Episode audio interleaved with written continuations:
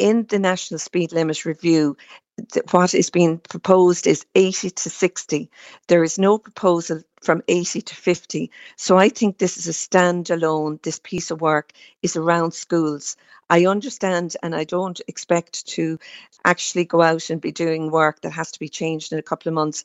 I'm not talking about that. I'm talking about a really important piece of work around the school limits.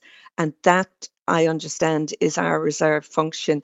And I think delaying it is is is I, I don't believe is right.